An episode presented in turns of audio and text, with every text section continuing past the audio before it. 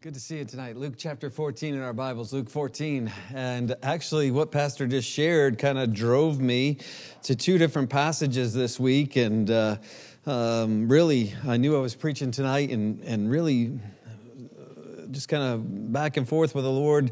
Uh, Daniel chapter 3 or Luke chapter 14. Daniel chapter 3, Luke 14. And I can tell you the truth, until um, this afternoon when I had some time to study, it was all the way up to this afternoon, it was Daniel chapter 3. And uh, then the Lord uh, gave us some time to just uh, uh have some time. And, and um, I spent a good amount of time, several hours this afternoon in Luke 14. And um, I've preached from Luke 14 before, but this is a kind of a, a, a different look at it, I guess. Um, and really, what Pastor just shared kind of drove me to those two passages. And, um, you know, we live in a time where it's time to take a stand. And uh, we, we really need to see some people who step up to the plate and take a stand about some, some things. And whether that's a matter of a vaccination or just a matter of just standing for Christ, we, in this day and time, uh, need people who will do that. So in Luke chapter number 14, in our Bibles uh, tonight. We're gonna we're gonna read several verses tonight, and and that is um, actually not what I normally do. I normally will read one verse and usually preach just from one verse, but. Uh, uh, there's three times a phrase is repeated in Luke chapter 14. And I think it's really interesting that the Lord Jesus is speaking, and three times he makes this emphatic statement that is almost shocking, and especially uh, I think so often um, we hear this. We hear this very often. Uh, you know, if you get saved, you are automatically a disciple of Jesus Christ. Not true. Not true. Uh, now, you, I, if you say, no, that, that's not true, Brother Tony, stick with me for a few minutes, okay? Because I'm not telling you it's not true. I'm telling you that Jesus makes this declaration in Luke chapter 14. And I, I think we do great damage to Christianity because we have this idea that everybody who gets saved is automatically a disciple. Uh, and we don't really disciple people any longer. We don't train people what it means to be a disciple any longer of Jesus Christ. And, and we are not all automatically disciples just because we get saved. Uh, I think of the perfect, probably example of somebody who is not a disciple in the Bible, but definitely is saved, is Lot. I don't think anybody would accuse Lot of being a faithful follower of Jesus Christ. But Peter tells us that he was a righteous man. You cannot be righteous in and of yourself. Therefore, he had to have been saved, but he was not a faithful follower of Jesus Christ. And as we come to Luke chapter 14, um, I want to just remind us of the definition of disciple. A disciple is an adherent who accepts the instructions of another, or a follower, in other words, who accepts the uh, instructions of another and makes those instructions the rule of conduct for their life. So, in the matter of Christianity, we would say this a Christian disciple is a born again believer in Jesus Christ, having already received Jesus as their Savior by faith, but now purposes to grow in grace and knowledge in our, uh, uh, uh of our Lord and Savior Jesus Christ by making all of his teachings the rule of conduct for our life not in an effort to secure our salvation or to keep our salvation, but so as to bring glory to God and to please Him. And so let's look at Luke chapter 14, and I want to read verses 25 through verse number 33. And I want you to notice that Jesus makes a, a, an emphatic statement three times to a group of people who are following him, if you will, but he, he lets them know something. The Bible says in Luke 14 and verse number 25, and there went great multitudes with him, that's Jesus. And he turned and he said unto them, If any man come to me and hate not his father and his mother and his wife and his children and his brethren and his sisters, yea, and his own life also, watch, he cannot be my disciple. And whosoever doth not bear his cross and come after me cannot be my disciple. For which of you intending to build a tower sitteth not down first and counteth the cost, whether he have sufficient to finish it?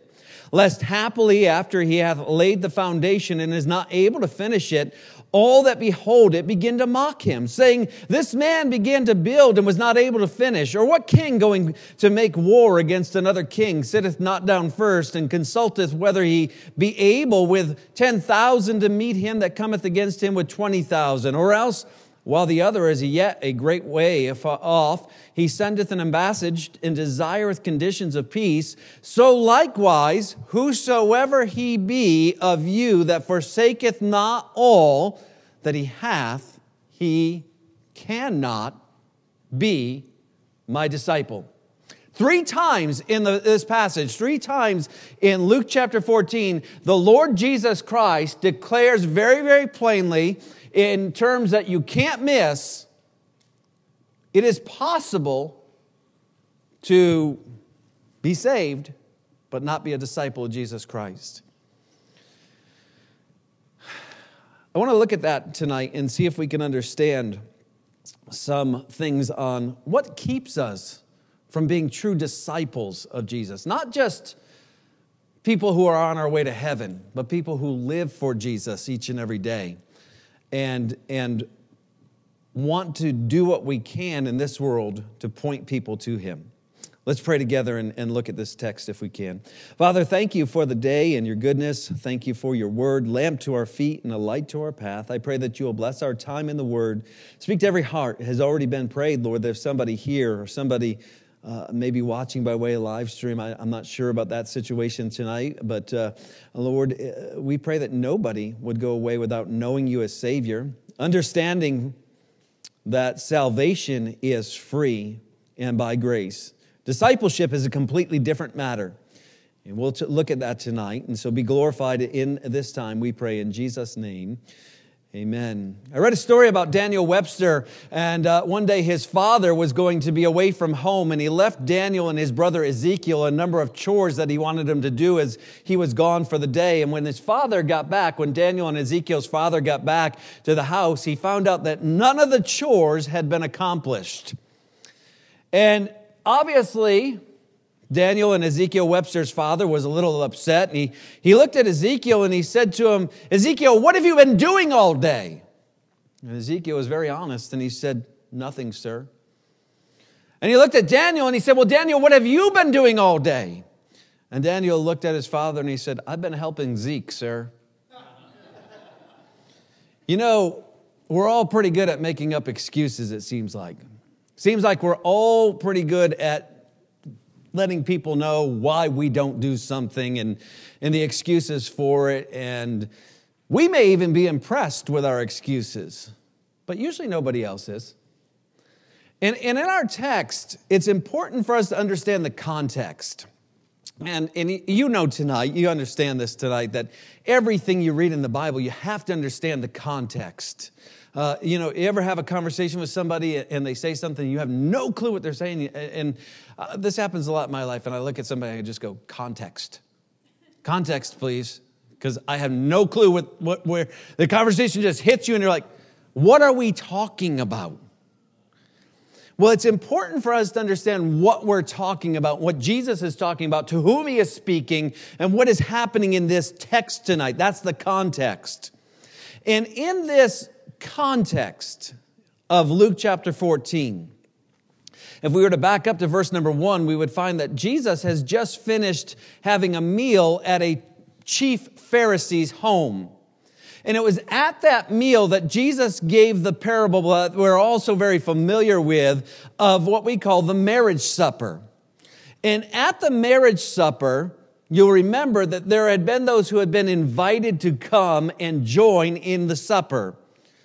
And the Bible says in Luke 14 and verse 18, they all began to make excuse. With one consent, they all began to make excuse. One, one fella says this, he says, well, listen, I can't come to the marriage supper because, well, I bought a piece of ground and he's obviously never surveyed it and he needs to go he needs to be excused because he's got to go check out this ground that he's bought well think this through. In, in this time most banquets were held at night. He wasn't even going to see much at night but not only that who buys a piece of land without surveying it? If you do that raise your hand because i have land in florida that i want to sell you later on. Happens to be in the everglades but i'll be happy to take your money. The next guy says this Well, I have purchased five uh, yoke of oxen. Five yoke of oxen. That's 10 oxen. That's a lot of ox. He says, Look, and I've purchased five yoke of oxen and I haven't proved them. I've got to go prove them. You know what that's like? That's like going to the used car dealer and saying, Hey, sell me anything you got in the lot. I won't even test drive it. Who does that? The next guy says, Here's my excuse I married a wife. That's like saying, um, well, I'm just going to be quiet. Excuses. Everybody has them. Most people aren't so interested in hearing them. And Jesus, as he hears these excuses, he relays the heart of the master of the house. And if you know the parable, that the master of the house is representative of his father in heaven. And the master of the house says, okay, these don't want to come. Then you go out quickly into the streets, into the lanes of the city, and you bring in the poor and the maimed and the halt and the blind. And these are the whosoever's of the gospel. And, and as they do that, according to Luke 14 and verse 22, the master of the house looks and he says, there's still room. Why? Because there's always room at the cross and, there's no limit to who, how many people who uh, may be saved. And the desire of the Father is that his house may be filled. That's what Luke 14 and verse 23 says. And that's really exceptionally important background so that we can understand where we are in our text tonight. Because the title of this message is taken right from the text. You cannot be my disciple. And what I want us to understand is you can be saved and still not be a disciple. And, and, it's important to understand that there is a distinction made in Scripture, and we do harm to Scripture by simply saying things like, well, now that you're saved, you're a disciple. No, now that you're saved, you need to be discipled, and you need to become a disciple. There's a reason why we do discipleship. It's to make disciples. We are called to make disciples, are we not? Uh, uh, in the Great Commission, one of the things we're supposed to do, one of the things we have failed at tremendously in our churches, we're great at getting people the gospel. We love to baptize people. We're Baptists, but we're not so great at discipling people. And that's one third of the Great Commission. And by the way, if you get one third of the questions wrong on a final exam, every college under the sun, you fail. And, and I want us to make this distinction because the Bible does. And as you search the scriptures, you will find that salvation is a call given to the whosoever's of the world. But discipleship is a commission given to the willing. And Jesus said in John 3 and verse number 7 regarding salvation, Marvel not that I say unto you, you must be born again.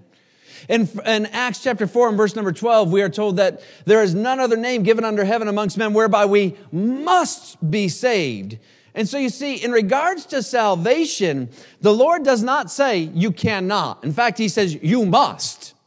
You must be saved. There is no cannot in salvation that comes from God. If there's a cannot in salvation, it comes from man himself. You remember the newlywed in, in, in the parable I just mentioned? He said, I cannot come. The idea of that phrase is more reflective of a state of mind than it is an ability. A very literal translation would be this I refuse to come. The newlywed isn't saying, because I have a wife, I can't do it. He's just saying, not interested, not going to do it.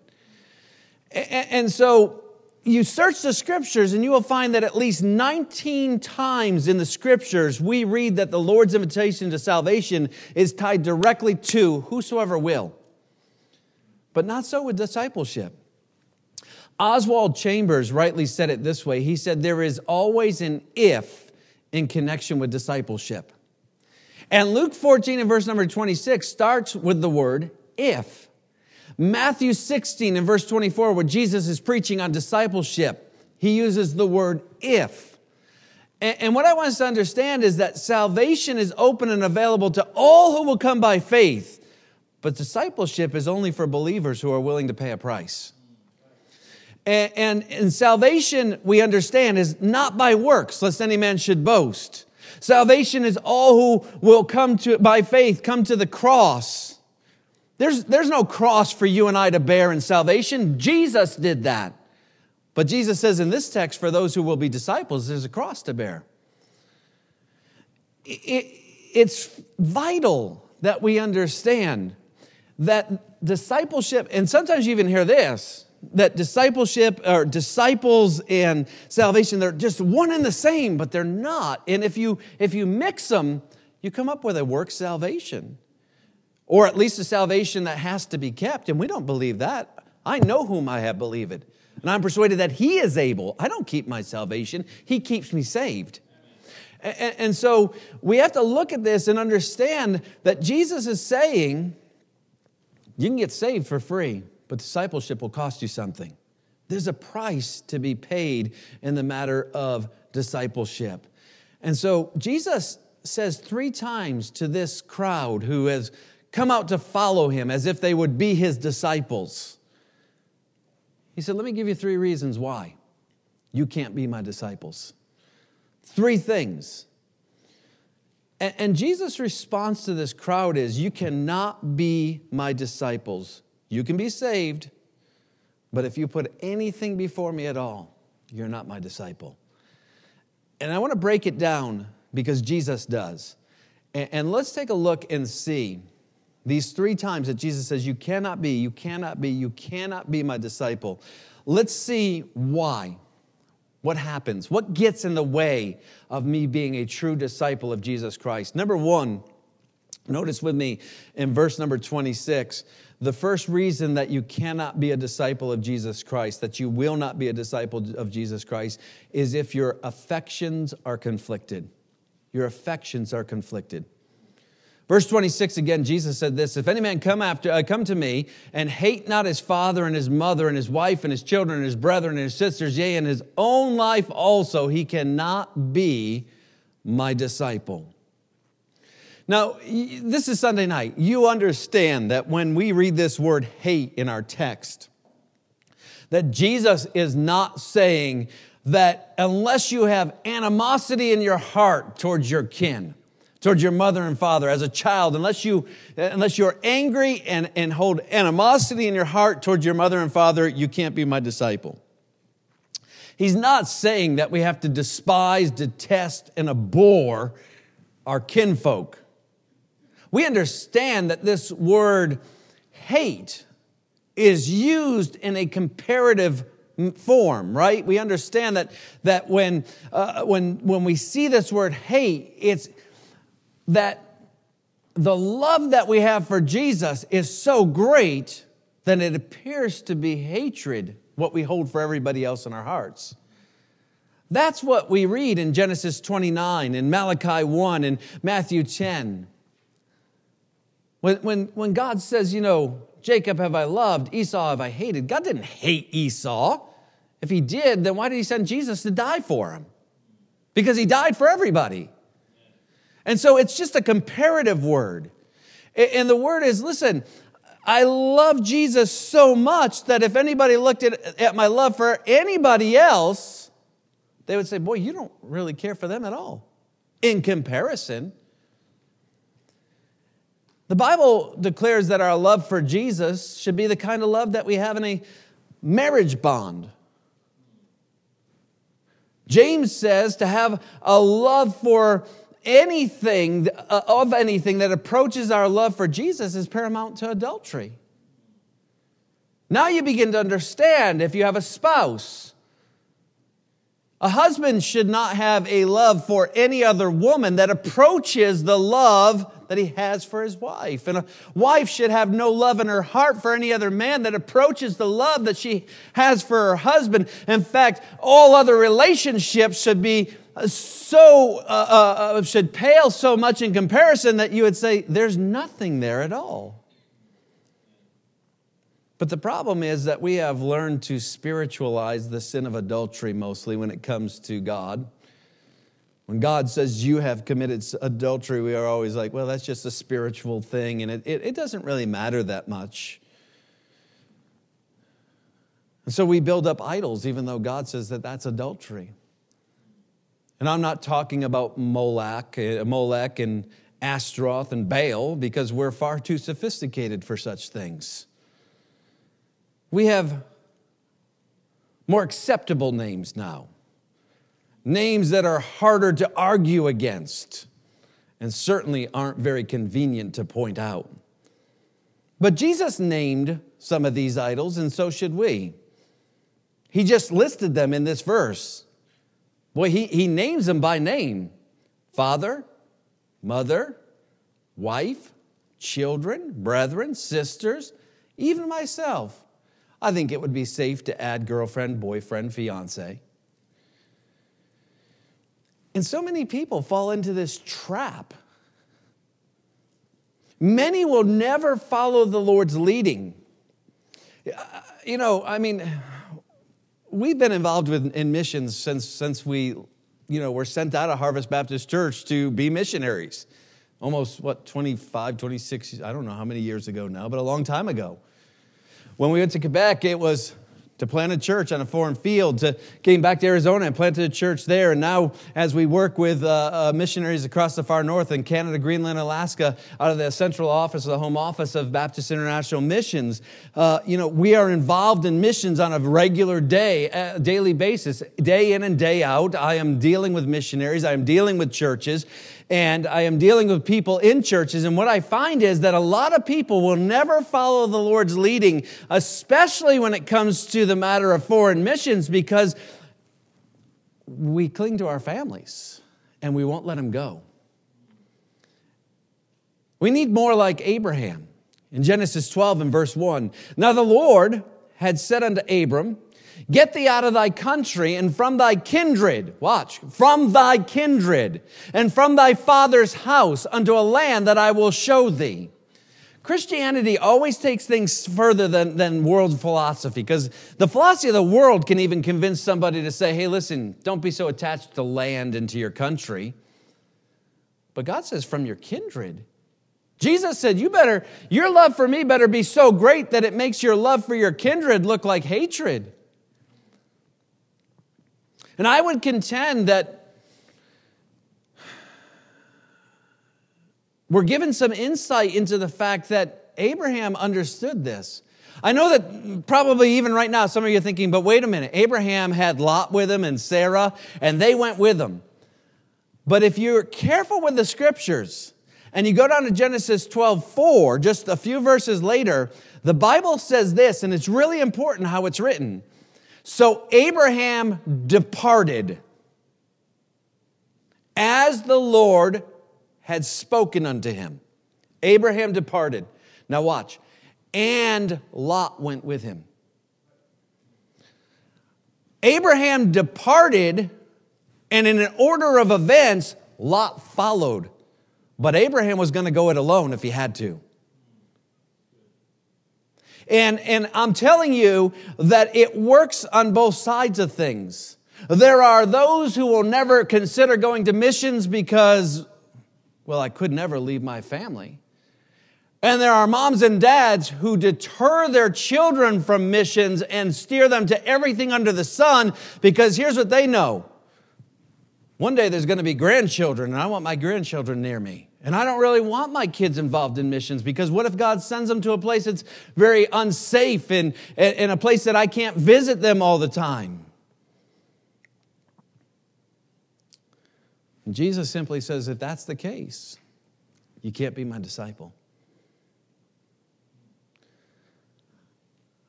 There are those like Abraham who will not follow the Lord's leading because they put their family first. There are others who will forsake the assembling and the fellowship of believers because of family ties. I think Moses is a good example. Stick with me on this. The Bible says about Moses in Hebrews 11, verse 24 through 26 By faith, Moses, when he was come to years, refused to be called the son of Pharaoh's daughter, choosing rather to suffer affliction with the people of God than to enjoy the pleasures of sin for a season, esteeming the reproach of Christ greater riches than the treasure in Egypt, for he had respect unto the recompense of reward. Now, think this through. We always think, you know, Moses, Moses was a Hebrew, right? And he's this great leader who leads the children of Israel out of Egypt. But for the first part of Moses' life, who does he know as his mom? Who's the person that took him in and cared for him? Pharaoh's daughter. So, so think about this. Who's this closest kind of relative, if you will, if you want to say it that way? Adopted into the family of Moses, into the family of Pharaoh, right? His, his, Pharaoh's daughter cared for him. But Moses knew something. God's called me to something else. And he knew that it was going to cost him. And he knew he had a greater bond with the family of God than he did his adoptive family in Pharaoh's house. And I know that because Stephen, when he gives his great discourse on, on Moses and, and a lot of the Old Testament, a lot of the Israelites' wanderings and all in Acts chapter 7, Stephen says this, he clarifies something for us. He says, For he, speaking about Moses, supposed his brethren would have understood. You remember the Israelites didn't fully accept Moses at first, but the reason that Moses was confused about that was because he supposed that his brethren would understand how that God by his hand would deliver them, but they understood not. See, Moses knew. He knew he had this family in Pharaoh's household. He forsook that to follow a greater calling. And too often, I, I, think we miss doing what God wants us to do and how He wants us to encourage God's people, His people, because we elevate others to a place they should not be. I tread lightly when I go to Hebrews 10 and verse 24 and verse 25. Because I, I truly believe that Hebrews 10 25 very often is used and misused and abused a lot. Now, you could disagree with me on this, and that's fine. But Hebrews 10 and verse 24 says this Let us consider one another to provoke unto love and to good works. And then it follows up with not forsaking the assembling of ourselves together. You know, one of the reasons why I endeavor not to miss church? Because I want to be used to God, to show up, to provoke others to love and good works. Even if I'm not the guy who's going to be preaching, I want to do that. And why do I skip family gatherings and show up at church? Because I believe God's got something for me to do at church. The Lord is, is not calling us to forsake our family completely and to hold them into, in contempt. And I am not even suggesting that those who miss a single church service to attend great grandma's 400th birthday is sinning. I believe that Hebrews 10 is more about a pattern of behavior than single incidents of behavior. And that's why I think that Hebrews 10 and verse 25 sometimes is misused and abused. But my pattern should be I want to be where God is going to use me. And if that means I've got to skip the family picnic or I got to leave the family picnic early to get to the evening service on Sunday night, then I'm going to skip the family picnic. See, Jesus makes clear that our love for him needs to be preeminent. Preeminent means he's the only one on the list. Not that he's number one on the list, the only one. Just like your, go back to the marriage relationship. Husbands, tell your wife you love her preeminently and tell her at the same time you love her more than every, any other woman on your list. See how that works out. And I am not saying that those who, who don't do this just as Jesus says don't love him at all, I am saying this, they don't love him as, he should, as they should. I didn't say it, Jesus did. And Jesus says, if you don't love me this way, You can't be my disciple. So, number one, we can't be his disciple because our affections are conflicted. But number two, our ambitions are confused. Our ambitions are confused. Verse number 27 And whosoever doth not bear his cross and come after me cannot be my disciple. After we come to the Lord Jesus Christ and to his cross for salvation, we must come to him looking for our own cross to bear. And let's be honest, none of us in this room is real excited about bearing a cross. Take a look at the modern church and the modern Christianity, and we chase far more after convenience and comfort than we do a cross. But Jesus says, if you're going to be my disciple, there's a cross involved. He said it loudly, he said it plainly. You can't mistake what he said. You cannot be my disciple if you do not bear your cross. Very quickly, consider four truths about cross bearing and, and why we don't like it. Why we, why we don't want to. But before I guess we do that, I, I just I guess I do want to say this. It, it, it's important for us to understand that the consequences of sin in our life, the difficulties that result because of sinful choices, those are not our cross. I tire of hearing people. I hear it less now in the present ministry in which we are involved than I did when I pastored. But when I pastored, I would hear so often, I've got this cross to bear, and I would know the whole story, I would know the context. And I would understand that probably a lot of what we were talking about was consequence of sin. And I tire of hearing that the consequence of my own sinful choice might be my cross to bear. Listen, the consequence of my own sinful choice cost somebody a cross. It was Jesus Christ, and He already bore it. And it's all done, it's finished. So do not pretend to carry that cross. Jesus didn't have to bear that cross. God made him to be sin for us who knew no sin, that we might be made the righteousness of God in him. And it's important for us to understand that this cross bearing, it's not the consequence of our sins. If it was, then Jesus didn't need to die for our sins. It's also not imposed upon us, it's something we take up willingly. And then I want to just say this your cross, it's not your neighbor who you can't get along with. Your cross isn't your lapel pin or your bumper sticker. Your cross isn't, isn't your necklace that you wear with a cross on it. The cross is far more than that. And so, quickly, let me give you some, some truths about the cross and why we don't like to bear it. Number one, the cross speaks about solitude.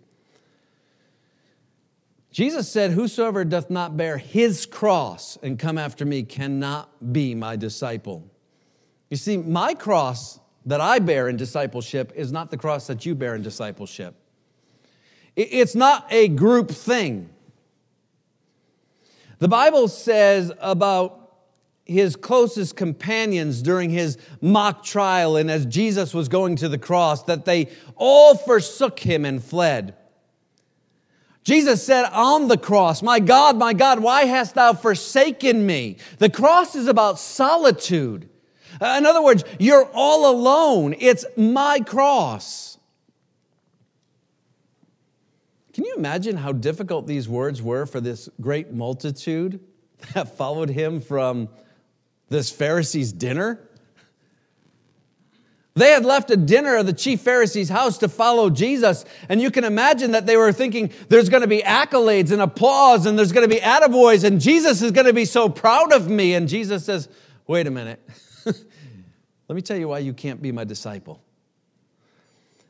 And he begins to preach about bearing your cross. And you can imagine that many at this point had ambitions that were confused. Many who thought they would hear the applause of the Savior now hear this preaching and they think, this isn't what I signed up for. You see, you and I, we understand it's, it's, it's always easier to follow Christ in the crowd than it is to walk Golgotha alone. But Jesus said it's, it's not a crowd, it's not numbers that I'm interested in, it's your individual life. And, and so it's your cross. You think of all the great heroes of the faith in Hebrews chapter 11, and each one of them bore a, a, a cross. Besides their act of faith, we know that they were just very real people. And I think not too terribly long ago, on a Sunday sometime here at this church, I preached on, uh, from Hebrews 11 and Hebrews 12 about running our race and, and, and talked about just the, the day-to-day trials of those people in Hebrews 11. For example, Joseph's family and, and all that he had to deal with there and being sold into Egypt and all of that. But it was a cross he bore. But you know what you don't find in Hebrews 11? You don't find a movement of a whole bunch of people. It's just individuals bearing their cross. It's solitude. And the problem is, we don't like to be singled out. It's easy to be a disciple in the youth group. It's easy to be a disciple sitting in the church pew on Sunday or Wednesday night. It's a little bit different when you have to stand alone, and especially in the world in which we live. Jesus said, I'm looking for people who will stand alone and bear their cross. Even when nobody else is around. Maybe there's just a, a, a, couple, maybe there's just one Navy officer willing to say, I'm not going to take a vaccination, because that's his biblical conviction. And this isn't about vaccination or not vaccinated. Whatever you want to do with that, that's between you and God. But what I'm saying is, somebody's got to take a stand. And if your biblical conviction is, I can't do this, it may be hard to bear. So the cross speaks about solitude, but number two, the cross speaks about shame. When I speak about shame, I, mean the dishonor associated with the cross, the humiliation associated with the cross. Understand that the Roman cross was designed to bring humiliation at every turn. The cross was meant to strip a person of every bit of honor and dignity and pride they might possess. Ultimately, the cross was an instrument of death, but it was, it was everything about it was designed to bring shame to that person, to dishonor that person, to humiliate that person. Galatians 5 and verse 11 says that the cross is an offense or speaks of the offense of the cross. It was a shameful thing. It was meant to bring dishonor. You remember the mocking crowd at the foot of at the feet of Jesus Christ, at the foot of his cross? But we want comfortable Christianity. We don't want to bear any shame. We want to be liked. We don't want to be mocked. We don't want people pointing a finger at us and dishonoring us. We would rather have them like us. Jesus said, if the world hates me, it's going to hate you. So when the world starts liking me too much, I begin to wonder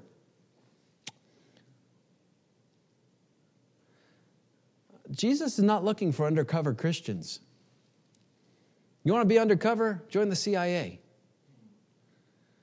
So many will refuse to take a stand or to speak for the Lord Jesus Christ. We're, we're light years away from that first church, those first century Christians who rejoiced, according to Acts 4 and verse 41, and counted that they were counted worthy to suffer shame for the name of Jesus Christ.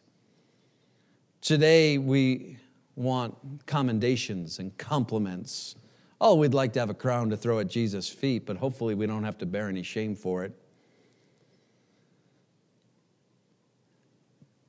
The third part about the cross, it just kind of keeps getting worse, and I'm sorry for that, but it's the Bible, so I'm not sorry. It's kind of like that Reese's commercial, right? Sorry, not sorry. Third thing about the cross speaks about suffering. Everything about the cross was not only designed to bring shame, but to bring the most horrific suffering upon the cross bearer possible. In fact, I don't know that since the cross we have come up with a more diabolical method of putting somebody to death and causing more suffering. There was nothing kind about the cross. Now, I, I, said it this past Sunday. We are getting our very, very first taste of what it means to kind of face real opposition to Christianity in the United States. I know you've probably been door knocking before 2020 and 2019, and somebody slammed the door in your face, but that wasn't real suffering. We're getting a little taste of it now. We still don't really know what it is. Nobody in the United States thus far is going to be executed for their stand for Christ. Not like those living under communist Chinese rule or Islamic fanatics. How'd you like to be a Christian in Afghanistan tonight? You see, our, our idea of suffering is kind of skewed. In the United States, our idea of suffering is man, I got to go without cable TV so I can give a little bit more to missions. It's funny, but it's not. I got to miss tomorrow night's sitcom so I can be at the revival meeting. I got to give up a little bit of my time so I can go out and knock doors and tell people in my community about Jesus. And we think that, that somehow that, that counts for suffering. And sadly, a lot of people aren't even willing to do that. I, I'm simply saying that, you know, we'd rather have our comforts than the suffering of the cross. And Jesus said, That's fine, but you can't be my disciple. The fourth thing the cross speaks of, and, and, and again, it just gets harder, honestly, it does, is it speaks about surrender. Because by the time somebody came to the cross, surrender was a foregone conclusion. There was no more fight. The cross bearer was not going to have any say in any detail of their life from the moment they picked up the cross forward.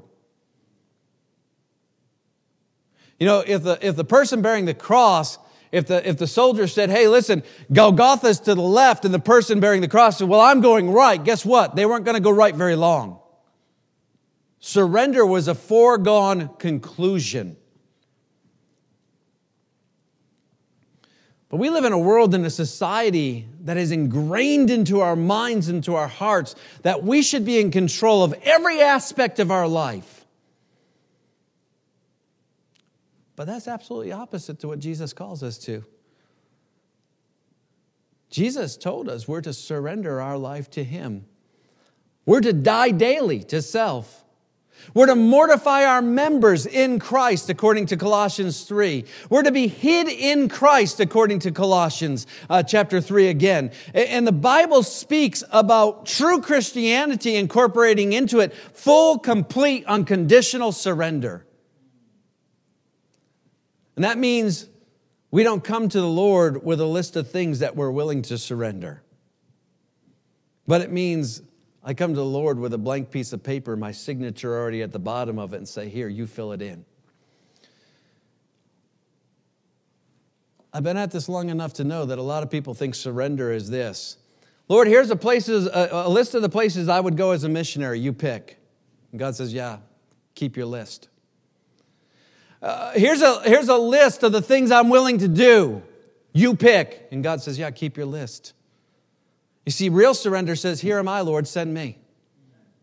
Real surrender says, Lord, what wilt thou have me to do? Before we even know what he might want us to do or where he might want us to go. I, am saying that to bear the cross means full surrender. We sing the song, but I'm not sure we should because I'm not sure we always mean it. All to Jesus I surrender, all to Him I freely give. I will ever love and trust Him. In His presence daily live. Can I tell you that if you live in the presence of Jesus Christ, you know something? I don't get any say. Because when you truly understand, I am in the presence of the King of Kings and the Lord of Lords, the creator of the universe, there's only one person who gets to say anything, and that's Him. We don't like the cross. There's too many negatives attached to it. And Jesus says, okay. But you can't be my disciple if you don't bear your cross. A third thing, and, and quickly, and I'm done. Jesus said, you can't be my disciple if your, if your affections are conflicted. If your ambitions are conflicted. And then he says in verse 33 if your allegiances are contrary. So likewise, whosoever he be of you that forsaketh not all that he hath, he cannot be my disciple. The word forsaketh here, it's an interesting word, and if you study it out, it, it holds this idea of breaking allegiances, of putting something aside to prevent it from becoming a hindrance or gaining excessive control over you. It's an interesting word. And so Jesus said, look, if your, if your uh, allegiances are contrary, you're not going to be able to be my disciple. And there are a lot of people who maybe even get through these first two, but maybe stumble at the third.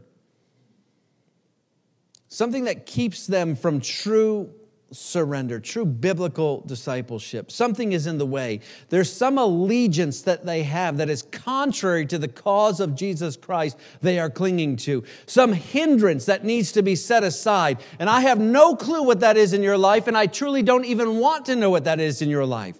The only person in whose life I am interested in, who, where there's an allegiance that is contrary to following Jesus, is my own. But I, I have a suspicion you may know what that, what that is. I know that if you would ask God to show you what it is, He would show you. Search me, O Lord, know my ways, try me, see if there be any wicked way in me. We don't like to pray that prayer.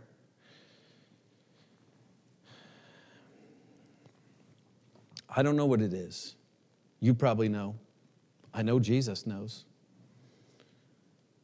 And while I don't know what that final hurdle to be cleared is in your life, to bring you to a point of true biblical discipleship, I do know that Jesus gives two parables in this text to kind of help us understand some things. And, and, the two parables are in verses 28 through 32. We read them, so I'm not going to reread them. But he says this He says, first of all, he speaks about a man who begins to build a tower but he doesn't have the funds. He didn't say, Hey, I don't know if I've got the funds to finish this. He just goes out and he starts building, and all of a sudden the building stops. What happened? He didn't count the cost. The second one is the king who goes to war. And he says, What king would go to war and figure it and not figure out, hey, if I only got a thousand guys, I can't meet an army of 10,000, or 10,000, I can't meet 20,000, or whatever the odds might be. What's the problem with the king? He didn't, he didn't consider the crisis. And when you dwell on these two things, I think it becomes clear what Jesus is saying. And that is, there are, there are a lot of allegiances in our lives that keep us from true biblical uh, discipleship. And that these allegiances, they need to be broken because what we need to understand is that discipleship is a lifelong journey. And if we don't cut every allegiance through our daily living, that hinders us from living wholly and fully and completely for Jesus, we can't be his disciples. And the message from both of these two examples, these parables that Jesus gives, I think is basically this that if you don't in advance consider the crisis, count the cost, then somewhere along the line you're going to finish to fail. Are you going to fail to finish, I should say? finish to fail. That didn't make any sense. Fail to finish. Now remember, we're not talking about salvation, we're talking about discipleship. And none can be a disciple who haven't settled salvation, but, but there are a lot of things that can come up in our lives that hinder us from finishing well. And in advance, we've got to count the cost. We've got to consider the crisis. I think Moses, again, is a good example. Think about him. He counted the cost. Moses knew what it would cost a person to lead a rebellion against Pharaoh. But he did it. He considered the crisis. He knew that his people, uh, that, that the Israelites needed a leader. And so he presented himself. And we need more like Moses. And I think Paul kind of summarizes this when he says in Acts 20 and verse 24, but none of these things move me. Neither count I my life dear unto myself, so that I might finish my course with joy and the ministry which I have received of the Lord Jesus to testify the gospel of the grace of God. Paul counted the cost. He was told, You go to Jerusalem, it's going to cost you. He said, None of these things move me. He considered the crisis. I want to finish. I want to, I want to finish the gospel ministry because if I don't, people will die and go to hell. And our purpose and our resolve must be to remove whatever allegiance we might have right now that could hinder us from finishing well in the future. And Jesus says, if you don't do that, you can be saved and on your way to heaven, but you can't be my disciple. And I'm convinced that a lot of the problems we experience in our culture and our society right now can be tied directly to this. For far too long, we have been very unconcerned with discipleship and disciple making or being disciples. We love the idea of going to heaven. We don't love so much the idea of living like we're going. Jesus says that's fine, but you can't be my disciple. So, my question to you tonight is How are you doing on your road to discipleship? Father, we thank you for your goodness and your grace and your mercy. We thank you that salvation is free. And, and, and, there is no cross for us to bear, and that Jesus bore that cross. And when he hung upon it, he said very plainly, It is finished, paid in full. But Lord, in the matter of discipleship, of living for you, Lord, truly this is just reasonable, as Paul said in Romans 12. Help us, Lord, to count the cost, to consider the crisis, to live for you no matter what may come. Not for our own good or our own glory, but for yours, Lord. We pray it in Jesus' name. Amen, Pastor.